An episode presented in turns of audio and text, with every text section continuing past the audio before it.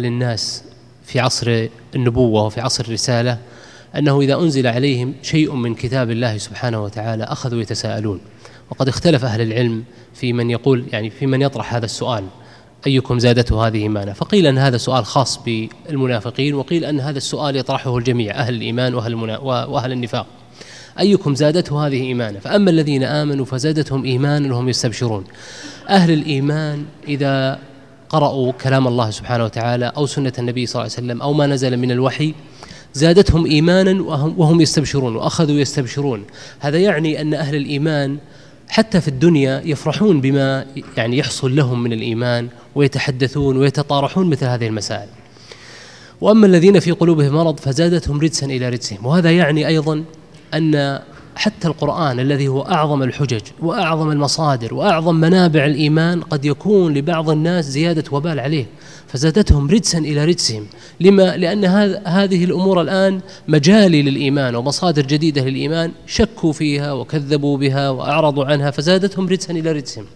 وماتوا وهم كافرون وعاقبهم الله سبحانه وتعالى بهذا الإعراض أن ماتوا وهم كافرون. كما قال الله سبحانه وتعالى في موضع آخر ومنهم من عاهد الله لئن آتانا من فضله لنصدقن ونكون فلما آتاهم من فضله بخلوا به وتولوا وهم معرضون فأعقبهم نفاقا في قلوبهم إلى يوم يلقونه. بما أخلفوا الله ما وعدوه بما كانوا يكذبون. ثم أخبر الله سبحانه وتعالى عن تهربهم من سماع الوحي فقال وإذا ما أنزلت سورة وإذا ما أنزلت سورة نظر بعضهم إلى بعض هل يراكم من أحد؟ ثم انصرفوا صرف الله قلوبهم بأنهم لا يفقهون. وهذا وهذا التهرب من سماع الوحي يحصل بتهرب الأجساد بهذه الطريقة ويحصل بتهرب القلوب. وله أحوال عديدة. المراد أنه يدخل فيه في المعنى العام الذي هو التهرب من سماع الوحي. هذه الآية التي ذكر الله سبحانه وتعالى فيها قال أولا يرون أنهم يفتنون في كل عام مرة أو مرتين ثم لا يتوبون ولا هم يذكرون. تشير آيات القرآن إلى أن هناك اختبارات سنوية عدة مرات أحيانا. أولا يرون أنهم يفتنون في كل عام مرة أو مرتين. الله يبتلينا في العام الواحد عدة مرات أحيانا. أولا يرون أنهم يفتنون في كل عام مرة أو مرتين ثم لا يتوبون ولا هم يذكرون ومعنى الفتنة في معناها العام هي الاختبار والامتحان. وقد تكون الفتنة يعني اختلف أهل التفسير في ذكر آه، يعني معاني الفتنة منهم من قال القحط ومنهم من قال الجهاد ومنهم من قال أخبار الآيات. والصحيح أن تفسير السلف يعني القاعدة التي ذكرها العلم يعني أظن من أول من ذكرها ابن عطية في المحرر الوجيز أن تفسير السلف أكثرها على جهة التمثيل. فهم يذكرون أجزاء من أفراد التي تدخل في معنى العام للآية ثم ذكر هذه القاعدة الشيخ الإسلام تيمية في قاعدة التفسير ووسعها وذكر لها نماذج لكني أظن أول من ذكره هو ابن عطية في المحرر الوجيز أن غالب تفسير السلف على جهة المثل أو التمثيل. المراد أن الفتنة التي ذكرها الله سبحانه وتعالى في هذه الآية أولا يرون أنهم يفتنون في كل عام مرة أو مرتين الحقيقة يعني تصيب قلب المؤمن بالهيبة. ويعني الاستعداد لمثل هذه الأمور أن الله سبحانه وتعالى سيختبرنا. هذه قراءة الجمهور وقراءة الإمام حمزة قراءة الجمهور أولا يرون يعني هؤلاء المنافقين أولا يرون الخطاب لهم أنهم يفتنون في كل عام مرة أو مرتين. وقراءة الإمام حمزة الخطاب فيها للمؤمنين أولا ترون أنهم يفتنون في كل عام مرة أو مرتين. آه هذا يدعونا الحقيقة إلى الاهتمام بموضوع الفتن. وأن هذه الدنيا يعني كما قال الإمام أحمد إنما هي أيام دون أيام. يعني هذه الدنيا كلها أصلا عابرة وسا يعني كلها دار مؤقتة. ونحن قادمون إلى دار آه، آه، الحياة فيها أبدية. يعني لو قيل للإنسان الآن أنك ستنتقل إلى دولة مجاورة وستعيش فيها مئة سنة وستبقى في دولتك هذه فقط خمس سنوات لذهب بمالك كله إلى الدولة المجاورة التي سيبقى فيها مئة سنة. هذا هو النسبة فقط من مئة سنة إلى خمس سنوات. فكيف في النسبة يعني التي يمكن أن تصبح بلغة الرياضيات يعني رقم مهمل رقم لا قيمة له أن تنسب يعني دار ستكون فيها الحياة مؤبدة مليارات السنوات بلا نهاية أن تنسب إلى دار يعني مؤقتة. فالإنسان الحقيقة يجب عليه أن يستعد لمثل هذه الفتن. آه، وخصوصا يعني لما أخبر الله سبحانه وتعالى أن هذه الفتن تمر في العام الواحد أكثر من مرة، وإذا ربط يعني هذا يعني إذا ربط المؤمن ذلك بما يراه من التحولات الفكرية والخطابات الموجودة على الساحة، ورأى يعني هذه التحولات التي تحدث أحيانا لبعض الأشخاص ولبعض المناهج ولبعض التيارات، يتذكر قول الحق تبارك وتعالى: أولا يرون أنهم يفتنون في كل عام مرة أو مرتين ثم لا يتوبون ولا هم يذكرون. آه من أهم طبعا لا نستطيع اليوم أن يعني نستعرض آه، عامة الفتن ومفهومها وتقسيماتها لكن سيكون الحديث فقط يعني حول بعض المظاهر. من من أهم يعني موضوعات الفتن وهي الحقيقة تمثل خسارة عظيمة جدا. ما يدور اليوم في كثير من مجالس الحوارات الفكرية وشبكات التواصل الاجتماعي وفي الحوارات التي تكون في الفضائيات يكون فيها خسارة لقيمة عظيمة يملكها المؤمن وهي فوات التصديق. خسارة التصديق من أعظم منازل الإيمان عند الله سبحانه وتعالى التصديق. لذلك ذكر يعني الأصل الإيمان في اللغة هو التصديق. وذكر الله سبحانه وتعالى التصديق في آه، يعني آه، مواضع كثيرة من القرآن. منها قول الحق تبارك وتعالى والذي جاء بالصدق وصدق به. لاحظ أن موضوع الرسالة كله يدور حول موضوع التصديق. والذي جاء بالصدق يدخل في هذا طبعا دخولا اوليا الرسل والأنبياء بمجيئهم بالصدق الذي هو الوحي ويدخل فيه المصلحون الذين يقومون مقام الأنبياء كما قال النبي صلى الله عليه وسلم أن العلماء ورثة الأنبياء ويدخل فيه العلماء والمصلحون الذين يأتون بالصدق. ثم قال والذي جاء بالصدق وصدق به. فكون الإنسان يصدق بأمور من الشريعة ومعاني من الشريعة ومعاني من كلام الله ورسوله هذه ترفع الإنسان منزلة. والله سبحانه وتعالى يجل من العبد أن يصدق. كثير من الناس الآن يتداولون يتداولون في مجالسهم مجالس الحوار الفكري وصوالين الحوار الفكري وشبكات التواصل يتداولون مسائل شرعية.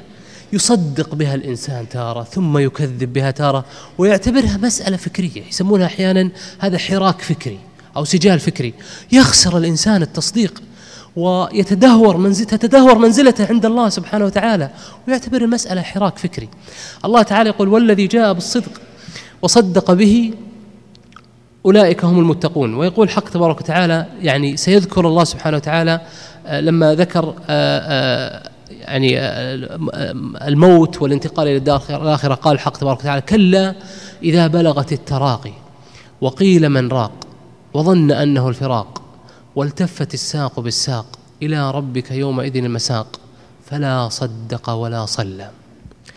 فذكر الله سبحانه وتعالى يعني هذا الأمر الذي أوقع هذا الفريق في هذه العقوبة العظيمة وفي وفي هذا العذاب وفي هذه الخسارة العظيمة أنه ما صدق. اليوم الناس يخسرون. اليوم نحن يا جماعة اليوم نخسر تصديق. نخسر منزلة التصديق. أمور كان الإنسان يعتقد بها أمور من الشريعة في القرآن وفي منزلة السنة النبوية وفي منزلة الصحابة وفي أحكام المرأة وفي أحكام الجهاد. ثم نخسر كثيرا من التصديق. في هذا الذي يسمونه اليوم حراك فكري وسجال فكري. الله تعالى يقول فلا صدق ولا صلى بل أحيانا يحصل السخرية من بعض المصدقين. يقولون أنت مصدق هالمسائل هذه. كثير أحيانا يقول أنت مصدق هالقضايا. برغم أن الله سبحانه وتعالى سيذكر هذا المشهد في الآخرة.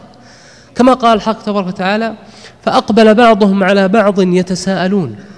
قال قائل منهم إني كان لي قرين. يقول أئنك لمن المصدقين. أنت مصدق؟ هذا كان يقول له في الدنيا.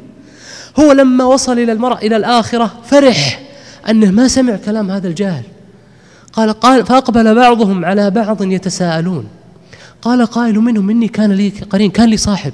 يقول أئنك لمن المصدقين؟ وأنت مصدق هالمسائل هذه. لكن ولله الحمد صدقت. لاحظ منزلة التصديق عند الله سبحانه وتعالى.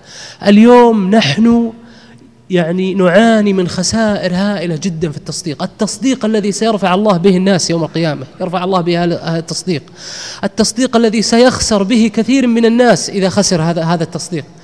وللأسف أن هذه الأمور تلبس بألبسة وأغطية غالبا يسمى الحراك الفكري أو السجال الفكري أو نقاشات فكرية أو يعني لا تتشنج في آه، يعني مسائل الخلاف ونحو ذلك، ولكن للأسف يعني القضية الأساسية أننا نخسر اليوم يعني آه، يعني عماد من أعمدة النجاة يوم القيامة. ويعني كثير من الناس يتدهور في ميزان الله سبحانه وتعالى بخسارته للتصديق. فلذلك يا أخي الكريم أوصي نفسي وأوصيك أنك إذا إذا سمعت مثل هذه المجالس حضرت مثل هذه المجالس التي تكون فيها حوارات في مسائل مما دل عليه كتاب الله وسنة النبي صلى الله عليه وسلم أنصحك ألا تخسر التصديق وتذكر قول الحق تبارك وتعالى والذي جاء بالصدق وصدق به أولئك هم المتقون. وتذكر قول الحق تبارك وتعالى فلا صدق ولا صلى. وتذكر قول الحق تبارك وتعالى ممن يسخر بالمصدقين. فأقبل بعضهم على بعض يتساءلون قال قائل منهم إني كان لي قرين يقول وإنك لمن المصدقين وهذه الأمور أيضا هذه يعني السجالات اليوم التي تدور وهي من أعظم أبواب الفتن يعني وتساهل فيها كثير من الناس آه، تحت أغلفة آه، فكرية معاصرة. مثل قولهم أحيانا يعني آه، أنا لا أغلق عقلي أنا أريد أن أستمع إلى جميع الأفكار إيماني ليس ضعيفا أو هشا يتزلزل أنا لا أخاف من ريح أي أفكار جديدة. ونحو هذه الشعارات التي تخدع الحقيقة كثيرا من الناس فيخسر يعني يخسر أرباح عظيمة حققها خلال الفترة السابقة وهي الإيمان والتصديق والتقرب إلى الله بالتصديق. التقرب إلى الله بالتصديق العروج في مدارج الإيمان بالتصديق. يخسرها في مثل هذه المسائل يسمونها اليوم اليوم سجالات فكرية. ومن يعني من دركات الهبوط التي تحصل بمثل هذه النقاشات يعني التي تكون غالبا على غير علم الحيرة. اليوم كثير من الناس يصاب بحيرة. يأتيك يقول والله يعني أنا الآن أنا شخصيا يعني ما أكثر ما تلقيت بريد إلكتروني من شباب يعني بعضهم مبتعث مبتعث بعضهم في السعودية بعضهم يقول لك والله أنا عند حائر في هذه المسألة. مسائل كان يصدق بها.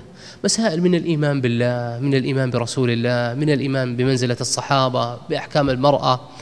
بمنزلة العلماء بمسائل كثيرة من الدين يقول أنا فيها حائر. طيب ما وش استفدت إذن من الدخول في هذه المسائل إذا بلغت الحيرة؟ بل بلغ الحال ببعضهم أن سلك مسلك الفلاسفة. قدماء الفلاسفة كانوا يعظمون الحيرة وكانوا يرون الحيرة أعظم من اليقين أعظم درجة من اليقين. وكانوا يسألون يسألون بل بل كان بعض متصوفة الفلاسفة يروون أحاديث أن النبي صلى الله عليه وسلم سأل سأل الله أن يكون متحيرا فيه. الآن النبي صلى الله عليه وسلم في الصحيح جاءه جبريل وأسند ركبتيه إلى ركبتيه وسأله عن الإسلام وأجابه النبي صلى الله عليه وسلم بالأركان الخمسة وسأله عن الإيمان أعظم منه وأجابه النبي صلى الله عليه وسلم بالأركان الستة. ثم سأل النبي صلى الله عليه وسلم عن الإحسان جعل فوق الإسلام. يعني يا جماعة فوق الصلاة. والصيام والزكاة والحج وفوق الإيمان بالله والكتب والكتب والملائكة والرسل والقدر. قال ما الإحسان؟ قال أن تعبد الله كأنك تراه. فإن لم تكن تراه فإنه يراك. غاية اليقين أن تعبد الله كأنه يراك. جعل يعني في هذا الحوار الجبرائيلي المحمدي جعل جعل النبي صلى الله عليه وسلم منزلة اليقين من منازل الإيمان أعظم مراتب الدين وسماها الإحسان. واليوم أناس يعظمون الحيرة. والحق تبارك وتعالى يقول ونرد على أعقابنا بعد إذ هدانا الله. كالذي استهوته الشياطين في الأرض حيران. له أصحاب يدعونه إلى الهدى ائتنا. قل إن الهدى هدى الله وأمرنا لنسلم لرب العالمين. ونرد على أعقابنا بعد إذ هدانا الله. كالذي استهوته الشياطين في الأرض حيران. له أصحاب يدعونه إلى الهدى ائتنا. قل إن الهدى هدى الله وأمرنا لنسلم إلى رب العالمين. بالله عليكم يا أخوان. أما يتكرر هذا المشهد؟ أما كان أناس على هدى الله ثم ردوا حيارى ولهم أصحاب يدعونهم إلى الهدى. ولكن الهدى هدى الله. كما قال الحق تبارك وتعالى ومن يرد الله فتنته فلن تملك له من الله شيئا. أولئك الذين لم يرد الله يطهر قلوبهم. أولئك الذين لم يرد الله يطهر قلوبهم. ومن يرد الله فتنته فلن تملك له من الله شيئا. ما أكثر ما رأيت قريب أو صاحب فتن فتن حرصت عليه وتألمت له وحزنت له وأهديته ويعني أولمت لبعض الأقا يعني لبعض النابهين من طلبة العلم لعله يتغير ومع ذلك. ومن يرد الله فتنته فلن تملك له من الله شيئا. أولئك الذين لم يرد الله يطهر. أعوذ بالله يعني من هذه الحال وأسأل الله لنا وإياكم السلامة. من أعظم أبواب الحيرة والارتياب وفقد اليقين وفقد التصديق في هذه الأيام يعني مسألة راجت رواجا عظيما بل أصبح وللأسف بعض المنتسبين إلى العلم يروجها وهي الاحتجاج بالخلاف في مواجهة النص. اليوم كلما ذكرت مسألة قالوا في خلاف. كل ما ذكرت مسألة من أحكام المرأة قالوا والله في خلاف. كل ما ذكرت مسألة يعني من آه، آه، أحكام الصلاة أحكام المعازف قالوا في خلاف. واحدة من القريبات مرة آه، جاء ذكر هذه المسألة فأجابت جوابا طريفا. يعني بلغتها العامية قالت الله يقلع ذا الخلاف اللي توه جاينا. يعني فعلا أشغلها أش... ورط كثيرا من الناس. هذه المسألة في خلاف في خلاف في خلاف. الله سبحانه وتعالى ينزل لنا هذا الكتاب ينزل لنا هذا الوحي. حتى حتى نحكمه في الخلافات يقول لك في خلاف. تعطيل كثير من الأحكام الشرعية باسم الخلاف. تعطيل الإنكار والصدع بالحق والحسبة والأمر بالمعروف والنهي عن المنكر باسم الخلاف. يا أخي انكسرت كثير من العزائم باسم الخلاف. كان كان شباب حريصون على الجماعة. سمعوا في خلاف تهشمت هممهم إلى الذهاب إلى المساجد.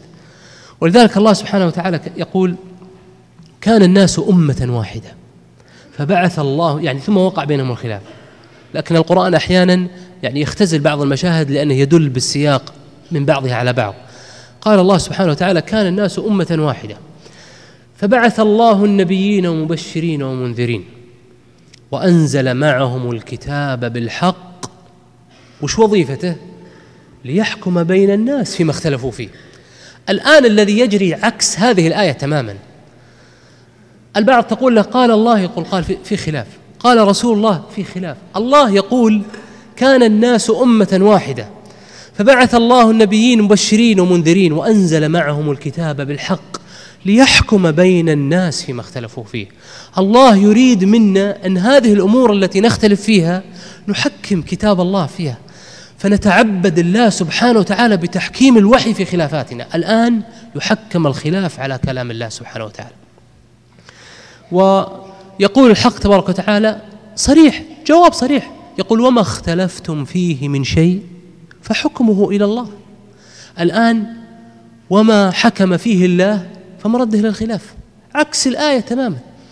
وما اختلفتم فيه من شيء فحكمه إلى الله، طبعا الكلام في مسائل القطع ومسائل الظن الغالب ومسائل الخلاف وليس في مسائل الاجتهاد التي يعني يتعذر فيها آه، يعني الجزم يعني أو آه، معرفة الأدلة إما بغيابها أو لشدة الاحتمال فيها أو لقوة الخلاف فيها بين السلف.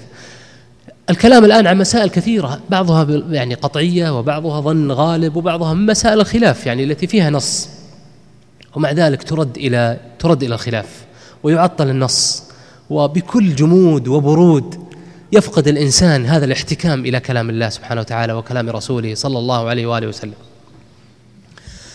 شيخ الإسلام تيمية مرة كان يتعرض إلى مسألة في الفتاوى فألزمهم بلازم ألزم المخالف بلازم قال هذه يعني هذا القول يلزم عليه أن لا يكون حراما إلا ما أجمع على تحريمه فكل ما اختلف في تحريمه يكون خلاف يكون حلالا وهذا مخالف لإجماع الأمة ومعلوم البطلان بالاضطرار من دين الإسلام. الآن مو شيخ ليس ليس يقرر المسألة فقط لا يجعلها لازم يعني يلزم على كلامكم أن يكون الخلاف مباحا. جعله جعل هذا إيراد. أن يكون القول يؤول إلى كون كون المختلف فيه مباحا وأنه لا يحرم إلا ما أجمع عليه. هذا لازم يبين فقط بطلان بطلان قولكم. لما؟ لأنه معلوم بالإجماع. يعني بالاضطرار من دين الإسلام أن لا قائل من أهل العلم أن ما اختلف فيه يكون حلالا. مرة شخص كنت أتناقش معه في مسألة فقال لي هي فيها خلاف. طبعا أنا ما كنت معني بتقرير خلاف. كنت أذكر له قال يعني قل لي بصراحة هي فيها خلاف؟ قلت نعم فيها خلاف. قال أي مسألة فيها خلاف فليس دينا بينا. طيب وش بقي يعني؟ كثير يعني أنا الآن تستطيع أنك يعني تخلق لنفسك دين مليء بكل الشهوات بهذه بشذوذات الخلافيات. المشكلة أن هذه المسألة الآن شائعة جدا. في موضع آخر ناقش أيضا الإمام بن تيمية مسألة ثم تعرض إلى يعني إشارة احتج فيها بالخلاف. فقال تعليل الأحكام بالخلاف علة باطلة في نفس الأمر. يعني لا يكون الخلاف علة. ما تقول هذه المسألة جائزة لأن فيها خلاف. تعليل الأحكام بالخلاف علة باطلة في نفس الأمر. فإن الخلاف ليس من الصفات التي يعلق الشارع بها الأحكام. لما؟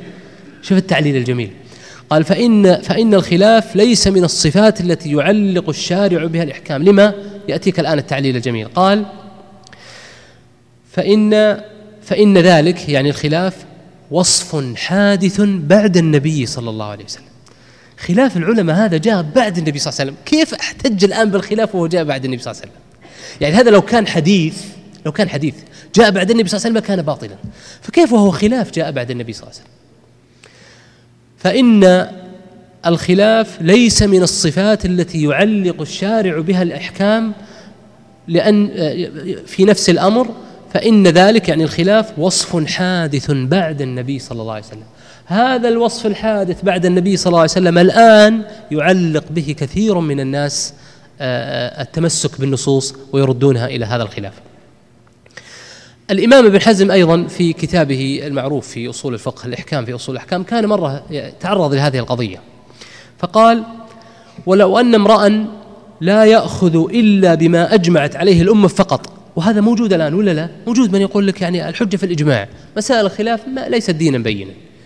ولو أن امرأ لا يأخذ إلا بما أجمعت عليه الأمة فقط ويترك ما اختلفوا فيه مما قد جاءت به النصوص لكان فاسقا بإجماع الأمة. هذه المسألة الآن يلز يعني فيها لازم على هؤلاء الذين يقولون ما نأخذ إلا بمسائل الإجماع. وهو إذا كنت تقول لا آخذ إلا بمسائل الإجماع وأترك الخلاف هذا القول نفسه باطل بالإجماع فيلزمك أن تترك. فيعني تدور عليك يعني تدور عليك مسألة. هو يأتي شلون يقول؟ يعني يقول هذه مسألة فيها خلاف أنا ما أخذ فيها. أنا ما أخذ إلا بما أجمع عليه العلماء. لما؟ والله الإجماع حجة. طيب هذا القاعدة الآن التي تعمل بها أن تقول أنا ما أخذ إلا بما أجمع عليه وأترك الخلاف هذه القاعدة باطلة بالإجماع اتركها دخلها في مسائل الإجماع أيضا. واعمل بالنصوص. آه الإمام ابن عبد البر في كتابه الذي تكلم فيه عن آداب وأخلاق العلم وهو يعني هذا الكتاب من عيون الدنيا الحقيقة جامع بيان العلم وفضله.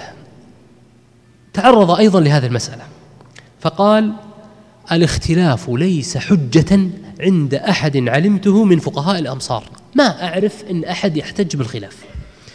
واليوم كثير من الناس يعني بل أنا قرأت مقالات لبعض المنتسبين للعلم والفتية في هذا يعني في هذا البلد يحاول أن يؤصل فيها أن مسائل الخلاف لا يشدد فيها وأن الإنسان يأخذ فيه بما أراد. هذا يذكرنا بمسألة ذكرها آه، آه، عبد المتعال الصعيدي فتاح المتعال الصعيدي في كتابه الذي كتبه عن تاريخ أظن المصلحين وكذا ذكر فيها المراغي. شيخ يعني أحد مشايخ الأزهر كانوا يريدون أن يقننون يعني يأخذون من الفقه الإسلامي فقالوا له يعني آه، نريد أن يعني يعني نأخذ القوانين من الفقه الإسلامي. قال أنتم قننوها بالمواد الوضعية وكل مسألة أنا مستعد أن أخرج لكم فيها قولا فقهيا. أصل الاستمداد ليس استمدادا من كلام الله ولا كلام رسوله وإنما مجرد تغليف بهذه الخلافيات. يعني هو زي مثل اللي يقول مثل اللي يقول قوانين الوضعية كلها تمشي بالخلاف. فانظر كيف انظر أين يبلغ الاحتجاج بالخلاف. هذه فتنة من فتن العصر اليوم الاحتجاج بالخلاف. ابن عبد البر يقول فإن الاحتجاج فإن ال ال الاختلاف ليس حجة عند أحد علمته من فقهاء الأمصار.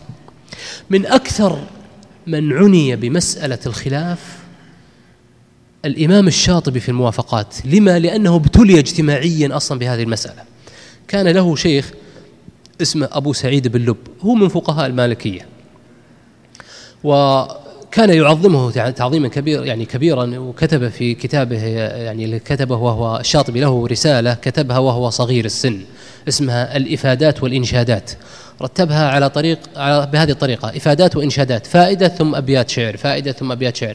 رسالة صغيرة طبعت. الذي يقرأها يلاحظ فعلا فيها تعظيمه لشيخ أبو سعيد بن لب. وكانوا مرة اختلفوا في مسألة فقال يعني يعني في في مسألة مسألة الطلاق فقال أبو سعيد بن لب هذه فيها خلاف أراد أن يجري فيها المسألة على على الخلاف. فكان يعني الشاطبي لما ارتوى من فقه الشريعة والاطلاع على النصوص وكلام السلف أدرك أن الاحتجاج بالخلاف يعني هو يعني أدرك أن يضاد الشريعة وبناه على قاعدة الهوى. قال أن الشارع ملأ القرآن بالتحذير من الهوى. مثل ما قال يا داود مثل ما قال الحق تبارك وتعالى يا داود إنا جعلناك خليفة في الأرض فاحكم بين الناس بالحق ولا تتبع الهوى. ونظائر هذه الآيات التي جمعها. قال إن الشارع قاصد إلى مضادة الهوى. وذكر هذه الآيات. ولئن اتبعت أهواءهم بعد ما جاءك من العلم إنك إذا لمن الظالمين. ولو اتبع الحق أهواءهم لفسدت السماوات والأرض. ومثل هذه الآيات. قال اتباع الخلاف هو في حقيقته طريق إلى اتباع الهوى الذي جاءت الشريعة بمضادته. وأصل تأصيلات كثيرة طول هذه القاعدة. كان في الحقيقة يعني الحاضر الغائب في هذه الفصول واضح أن الشيخ أبو سعيد بن لب. واضح أنه كان يريد أن ينقض. آه هذه المسألة. يعني هو اهتم بمس يعني مسألتين. في الاعتصام كان شيخه يقسم البدع إلى الأقسام الخمسة فنقضها في الاعتصام نقضا عظيما. وأن البدع آه، آه، لا تكون بدعة بدعة حسنة وبدعة سيئة ولا ولا ولا تقع عليها هذه التقسيمات. وفي الموافقات نقض هذه القاعدة التي هي الاحتجاج بالخلاف. ومن أجمل يعني عباراته أنه قال في الموافقات وقد زاد الأمر في هذه الأعصار. صوت قوي؟ صوت ضعيف سم جزاك الله خير. قال وقد زاد الأمر في هذه الأعصار على قدر الكفاية حتى صار الخلاف في المسائل معدودا في حجج الإباحة. هذا في زمانه أيضا. قال قد زاد الأمر في هذه الأعصار على قدر الكفاية حتى صار الخلاف في المسائل معدودا في حجج الإباحة. هذا ذكر في الموافقات وقرره تقريرا عظيما. ويعني يعني من أجمل الحقيقة المواضع في نقض هذه الحجة ما ذكره آه، يعني الإمام الشاطبي في كتابه الموافقات. آه، من الفتن أيضا التي يعني ضيعت التصديق وضيعت اليقين في هذا العصر وكثرت في يعني في أبواب السجال الفكري والحوار الفكري ما يمكن تسميته حجاب الاستصغار ومن تطبيقات ذلك وتجليات ذلك. أن كثير من الناس يقول لك والله يعني أنا عندي تحفظ الآن على الخطاب الديني. عندي تحفظ على الخطاب الشرعي. عندي تحفظ على فتاوى المشايخ. ليه؟ يقول يعني فيها ذهنية التحريم. عندكم تشدد. آه يعني لا تضخمون المسائل. كثير من القضايا الدقيقة الصغيرة لا تكبرون الموضوع فيها. وقد جاءت الآيات في كتاب الله وفي سنة الرسول صلى الله عليه وسلم وفي كلام الصحابة في نقض هذا يعني هذا الكلام. وهو الحقيقة شائع شائع جدا. آه يعني أنا سمعت مثل هذه الحجة كثير صراحة بل بعض المنتسبين للثقافة سمعت يرددها كثيرا. وهي أنكم ضخمتوا المسائل كبرتوا كثير من المسائل الدقيقة اهتميتوا بالقشور اهتميتوا بالجزئيات. والحق تبارك وتعالى ذكر آه آه ندم من خسروا. يوم يعني يوم يعني في في يوم لقاء الله سبحانه وتعالى قال حق تبارك وتعالى في آه، سورة الكهف. ووضع الكتاب فترى المجرمين مشفقين مما فيه. ويقولون يا ويلتنا ما لهذا الكتاب لا يغادر صغيرة ولا كبيرة إلا أحصاها. الله سبحانه وتعالى يقول هذا الكتاب لن يترك صغيرة ولا كبيرة. واليوم كثير من الناس يستصغر مثل هذه المسائل. بل مرة أحد المنتسبين للثقافة يقول لي أن يعني يعني مسائل الصغائر والكبائر وهذه فيها معضلة أصلا في فقه السلفي اسمها معضلة نصوص الوعيد. والله لا فيها معضلة ولا حاجة بالعكس هذا مذهب المرجئة يعني وين المعضلة يعني؟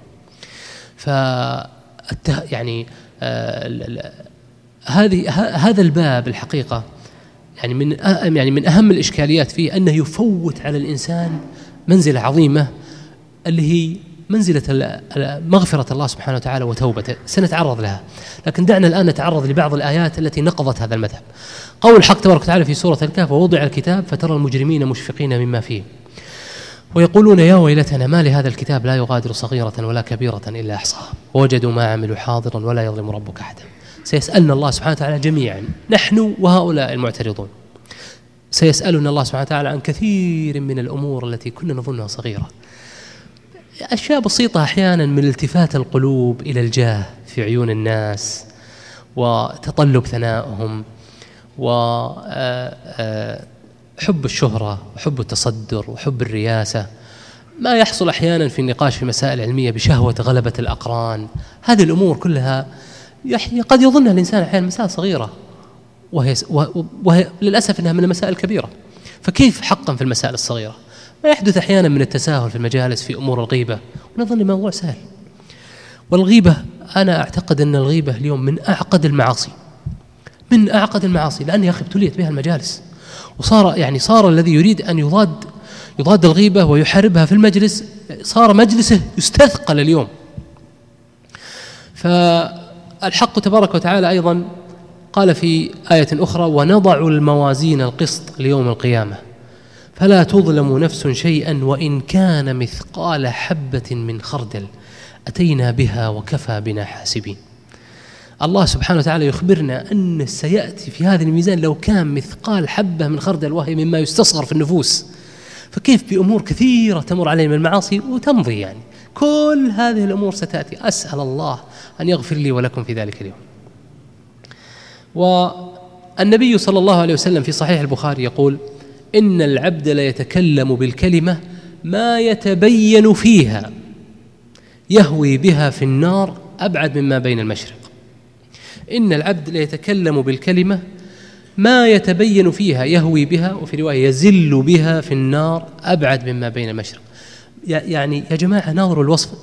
قال ما يتبين فيها يعني هو ألقى الكلمة ما تبين فيها أصلا هو ما تفكر ولا تدبر في العبارة. عرضت له على ذهنه واستحسنها والقاها. رأى يعني رأى أن يعني الموجودين ممكن يضحكون من هذه العبارة.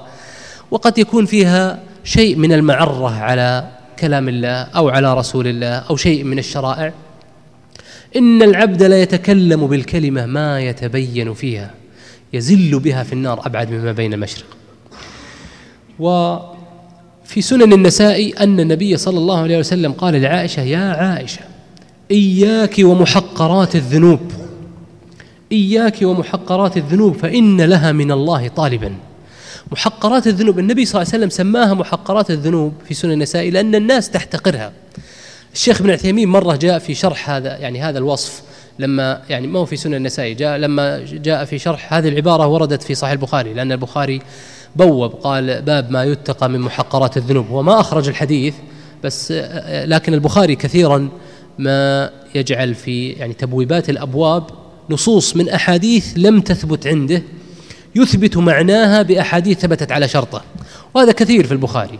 قال باب ما يتقى من محقرات الذنوب. الحديث ما ثبت على شرطه لكنه بوب عليه بهذا قال الشيخ ابن عثيمين في شرح العبارة ما محقرات محقرات الذنوب قال هذا مثل قولهم هذه بسيطة والله غفور رحيم. ثم أخذ الشيخ يحذر من هذه يعني هذه المساله التي انتشرت اللي هي الاستهانة بهذه المسائل ولا لا تكبروا الأمور هذه جزئيات هذه قشور هذه قضايا صغيرة والله سبحانه وتعالى ورسوله بين أن الله سبحانه وتعالى سيحاسب على كل هذه الأمور الصغيرة.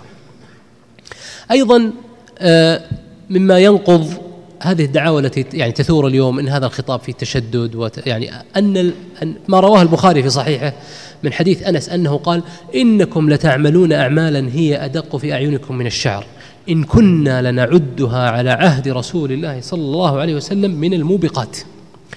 يعني هذا الكلام يا أخوان قال هنس في أي عصر؟ في عصر يعني أواخر الصحابة والتابعين يقول إنكم لتعملون اعمالا هي أدق في أعينكم من الشعر إن كنا لنعدها على عهد رسول الله من الموبقات فكيف بعصرنا الآن؟ وأيضا في صحيح البخاري عن أم الدرداء قالت دخل علي أبو الدرداء مغضبا فقلت ما يغضبك؟ قال والله ما أعرف فيهم شيئا من أمر أمة محمد صلى الله عليه وسلم إلا أنهم يصلون جميعا فقط. يعني يشتكي غضب أبو أبو الدرداء غضب من تغير الدين. أمور كثيرة تغيرت. هذا أبو الدرداء يا أخوان يقوله في عصر أواخر الصحابة وكبار التابعين. هذا العصر نفسه كثر فيه تغيير الدين. يقول والله ما أعرف فيهم شيئا من أمر أمة محمد صلى الله عليه وسلم إلا أنهم يصلون جميعا.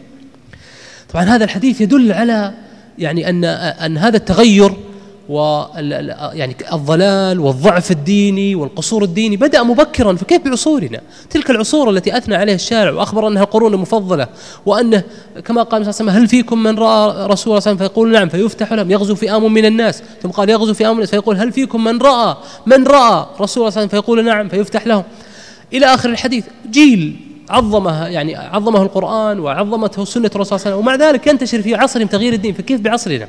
كيف يقال إن هذا يعني يعني هذا هذا العلم الموروث عن أهل السنة والمذاهب الأربعة فيه فيه تشدد أو فيه غلو أو فيه ذهنية تحريم؟ آه هذه يعني آه, آه، بعض الشواهد حول حول مسألة آه، يعني ما يعني يذاع ويشار أن أنكم ضخمتوا الأمور ويعني كبرتوها وأنكم اهتميتوا بجزئيات وأن العبرة ب يعني مقاصد الدين الكبرى وأنها ليس بصحيح. نحن اليوم لسنا في عصر تشدد. نحن اليوم في عصر تساهل. كثر تساهل الناس في كثير من الأمور. بل دخلت علينا الفتن في الأمور الخبرية العلمية ليس فقط في الأمور العملية. يعني كنا نعاني في زمن ما مثلا من تساهل بعض الناس في أبواب من الربا. يعني يعني مثلا في ترى في يعني ولله الحمد عموم المجتمع بعيد الحمد لله يعني مثلا عن القروض الربويه الصريحة. لكن من اقترب من الداخل الاستثماري وقطاع رجال الأعمال يعرف للأسف أن هناك تساهل كبير في القروض الربوية كثير ممن تظن فيها الخير وترى يعني نظن فيها الخير وإذا طلعت يعني لاحقا على أعمالها تكتشف أن القروض الربوية عادية جدا يعني. أعرف شخص صالح يعني فيه فيه فيه دين وحريص على القرآن والصلاة. عرض مرة علي شيء من أعماله فوجدت فيها قروض ربوية. يعني والله العظيم يا أخوان إني انفجعت. يعني ليه القرض الربوي؟ قال والله كل اللي حولنا كذا يعني. يعني زي, يعني زي اللي يقول كل رجال الأعمال حولي كلهم ياخذون قروض ربوية فهو استسهل الأمر من من فللأسف القروض الربوية منتشرة عند كثير من رجال الأعمال. آه، التساهل في العقود الغررية وعقود الجهالة، التساهل في أمور النظر المحرم، أمور المعازف. اليوم دخلت علينا فتن في أمور التصديق. الأمور الخبرية، شيخ الإسلام تيمية يقول في درء التعارض: فإن الخطاب العلمي في القرآن أشرف قدرا وصفة من الخطاب العملي. يعني الأمور الخبرية أكثر وأعظم أجل في ذاتها. فالآن الخطاب المادي التغريبي الذي يغزونا في صيغ فكرية متنوعة يحاول أن يحاول أن يجعل الأهم هي قضايا الأعمال وأن المسائل التصديقية العلمية اليقينية الخبرية أنها مسائل فكرية المساله فيها نقاش فكري وهذا ليس صحيح. هذا خطأ كبير جدا اليوم يروج على المسلمين. ليس صحيحا. الأمور التصديقية الخبرية في كثير من الأحيان تكون أعظم من الأمور العملية. ف مثل ما يعني آه، تحدثنا في أول المحاضرة عن بعض الآيات التي أشارت إلى فضل التصديق وأن اليوم كثير من الإخوان يخسر أشياء من التصديق يخسر أشياء من اليقين. وموجب الحب والمودة لإخوانك المسلمين أن تحرص على سلامتهم في الآخرة أن تحرص على منزلته علو منزلتهم في الآخرة أن يجمعك الله وإياهم في آه، جنات الفردوس. بقرب نبينا صلى الله عليه وسلم وتلك الكوكبة الراقية من أهل الإيمان. ومن هذه يعني المسائل التي انتشرت يعني انتشرت وفيها يعني إشكالات يعني في قضايا التصديق وقضايا الأخبار. مثلا في جمع القرآن والإيمان ب آه، آه، يعني آه، حفظ القرآن حفظ كلام الله سبحانه وتعالى وموجب كلام الله سبحانه وتعالى. إنا نحن نزلنا الذكر وإنا له لحافظون. إن علينا جمعه وقرآنه ثم إن علينا بيانه. اليوم يكتب في صحفنا أنا قرأت في الصحف المحلية بعض المقالات تشكك في جمع القرآن. وتقول أحدها يقول إن القول بنقص القرآن وأنه ضاعت منه آيات مسألة اجتهادية. أنا قرأت هذا الكلام في صحف محلية سعودية. أه ويمر هذا الكلام عادي يعني. اليوم هناك طعن وقدح في مصادر السنة النبوية التي لها مهابة في نفوس المسلمين مثل صحيح البخاري. يطعن اليوم في أحاديث في صحيح البخاري أحاديث في صحيح مسلم. بماذا؟ لا يوجد أي بحث علمي بمقتضى العقل والرأي المحض. أحيانا لا يوجد أصلا بحث. يعني يمكن أن يعني يمكن أن يطير مع تغريدة مجرد أن يقرأ تغريدة بس. فيها إشكال حول حديث يطير مع الموضوع ويقتنع آه، أحكام المرأة اليوم بغي عليها بغيا عظيما التي قررها يعني قررتها قررها الكتاب وقررتها سنة الرسول صلى الله عليه وسلم مثل السفر المرأة بدون محرم يأتي يقول لك يا أخي أنت ليش يعني ليش مشددين في سفر المرأة؟ ليه ما في ثقة فيها؟ يا أخي الرسول يقول لا تسافر المرأة إلا مع ذي محرم لا تسال المرأة مسيرة يوم يعني الرسول يشك في المرأة يا أخي يعني هذا ليس شكا في المرأة هذا بالعكس هذا وليس شكا في يعني بل هذا الشك في الشيطان الذي يريد أن يغويهما وهذا حرص على الفضيلة وحرص على العفة وحماية من طرق الكلام والإشاعات و ويعني غيرها مما يدخل يعني في مثل هذه الذرائع. الحجاب سواء حتى حتى غطاء الوجه اليوم تنشر يعني حجاب الوجه الكامل ينشر فيه معلومات غير صحيحة. بعض الناس يأتي يقول لك طبعا هذه من مسائل من مسائل الخلاف التي يمكن أن تحتمل، لكن أحيانا تضيع فيها معلومات خاطئة. يعني الآن من المعلومات التي تروج وهي إشاعة خاطئة 100% قولهم أن كشف الوجه هو قول الجمهور وأن غطاء الوجه هو قول الحنابلة الذي أخذ به مشايخنا، هذا مو صحيح. ما هو صحيح. القول بغطاء الوجه موجود في المذاهب الأربعة، حتى أن الشيخ وليد الرشودي له بحث جيد يعني أنصح الجميع بقراءته عن موجود على الشبكة منشور على الشبكة. أن القول بغطاء الوجه هو قد يكون هو قول الجمهور هو موجود كل في المذاهب الأربعة ليس صحيحا يعني انه العكس. آخرون يقولون إن النقاب أصلا بدعة وما وجد في عصر ما وجد في عصر النبوة. النبي صلى الله عليه وسلم يقول لا تنتقب المحرمة ولا تلبس القفازين. لو لم يكن لو لم تكن نساء الصحابة منقبات لما قال النبي صلى الله عليه وسلم لا تنتقب المحرمة؟ في الصحيح الحديث في الصحيح في البخاري. آه من المسائل اليوم أيضا التي يعني يكثر دورانها في مثل مثل هذه الوسائل وسائل وسائل تداول الأفكار والسجالات الفكرية والحراك الفكري والحوارات الفكرية. آه، مسائل النسبية والإقصاء والحوار يعني والوصاية آه، وهي كلها فرع أصلا عن مفهوم الحرية الليبرالية. فيقال إن كل يعني رأي يجب عليك احترامه ولا تنتقده ولا تنكر عليه ولا تحتسب عليه. لما؟ لأن هذا إقصاء ووصايه والجواب عن ذلك أن الإقصاء فيه تفصيل. إقصاء المعروف والمشروع لا يجوز بل يجب دعمه. والمؤمنون المؤمنون المؤمنات بعضهم أولياء بعض يأمرون بالمعروف لكن إقصاء المنكر هذا مطلوب شرعا. الله يقول وينهون عن المنكر. والله تعالى يقول وقد نزل عليكم في الكتاب أن إذا سمعتم آيات الله يكفر بها ويستهزأ بها فلا تقعدوا معهم حتى يخوضوا في حديث غيره إنكم إذا مثلهم. وذكر الله سبحانه وتعالى يعني قصص يعني المصلحين وكيف يحفظ بهم البلدان.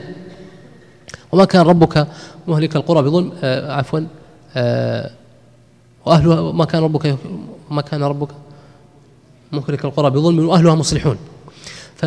فالمصلحون يحفظ الله سبحانه وتعالى بهم البلدان والإصلاح في حقيقته هو تعزيز المعروف والخير الموجود في الأمة وإقصاء المنكر والضلال والشر يعني الموجود في بلدان المسلمين.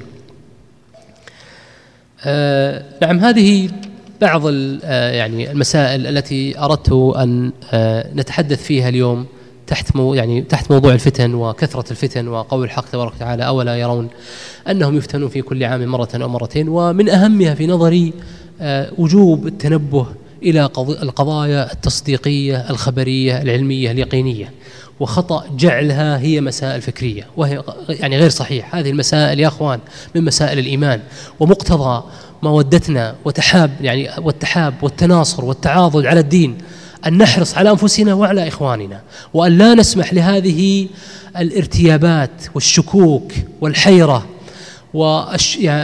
ونقص اليقين وضياع التصديق أن يغزو أهلنا وإخواننا وبيئتنا وبلدنا. مقتضى الحرص على يعني على على على المسلمين هو الحرص على كمال الإيمان وحفظ الإيمان وحفظ التصديق. هذا والله أعلم وأحكم وصلى الله وسلم وبارك على محمد وعلى آله وصحبه أجمعين.